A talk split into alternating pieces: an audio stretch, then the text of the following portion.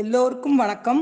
இப்போ நம்ம திருக்குறளில் அறத்துப்பாலில் முப்பத்தி ஏழாவது அதிகாரமாக வர்ற அபாவறுத்தல் அப்படிங்கிற அதிகாரத்திலேருந்து ஒரு குறளை பற்றி பார்க்க போகிறோம் இன்பம் இடையராது ஈண்டும் அவா என்னும் துன்பத்துள் துன்பம் கெடின். இதுதான் குறள். இன்பம்னா எல்லாருக்கும் தெரியும். சந்தோஷம் மகிழ்ச்சி. இடையராது இடையராதுனா தொடர்ச்சியாக எப்போவுமே கிடைக்கிறது.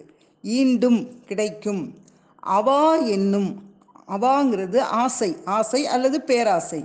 துன்பத்துள் துன்பம் துன்பங்களிலெல்லாம் மிகுதியான துன்பம்.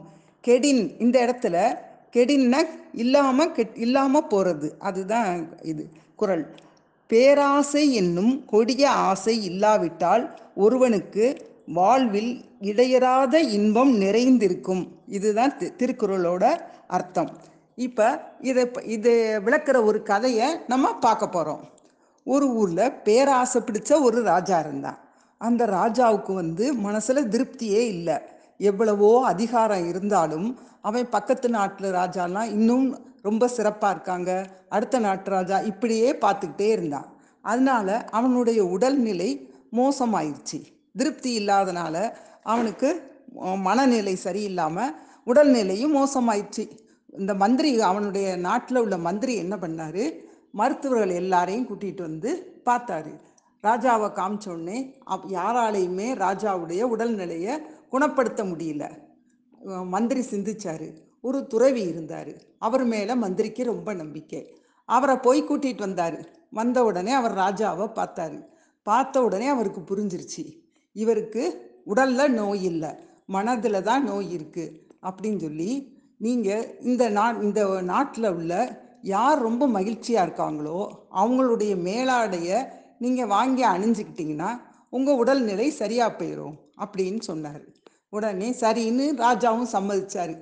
மந்திரி வந்து நிறையா இடத்துக்கு வீரர்களை அனுப்புனார்.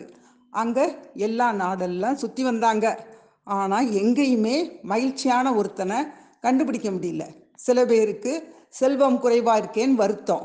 நிறைய பேருக்கு பணம் இருந்தாலும் திருடர்கள் கொண்டு போயிடுவாங்களோ அப்படிங்கிற பயம். சில பேர் மாமியார் கொடுமை சில பேர் மருமகள் கொடுமை அல்லது உடல் நோய். உடனே யாருமே கிடைக்கல. அப்போ மந்திரி வந்து தானே போய் பார்க்கலான்னு போனார். அப்போ அந் சரியான உச்சி வெயில். அங்கே ஒரு விவசாயி வந்து பாட்டு பாடிக்கிட்டே வேலை செஞ்சுக்கிட்டு இருந்தான் உடனே மந்திரிக்கு ரொம்ப ஆச்சரியம். இந்த உச்சி வெயிலில் இவ்வளோ சந்தோஷமாக பாட்டு பாடுறியே அப்படின்னு கேட்டார். அதுக்கு அவன் சொன்னான் எனக்கு என்ன கவலை எனக்கு என்ன கவலை? நான் பாடுபடுறேன் சாப்பிட்றேன் தூங்குறேன் அப்படின்னு சொன்னான். அப்படியா? நீ வந்து உன் மேலாடையை கொடு ராஜாவுக்கு தேவையா இருக்கு? அப்படின்னு சொன்னார். மேலாடையா? அது என்கிட்ட இல்லையே எனக்கு அப்படி ஒன்று கிடையவே கிடையாது அப்படின்னு அந்த விவசாயி சொன்னான். உடனே இதையே போய் ராஜா கிட்ட மந்திரி சொன்னார்.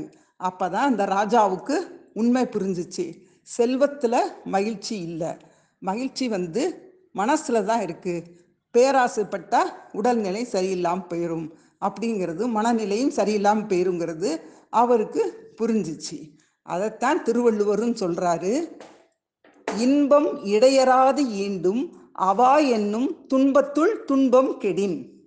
சரியா? நாளைக்கு பார்க்கலாம். அடுத்த வாரம் பார்க்கலாம்.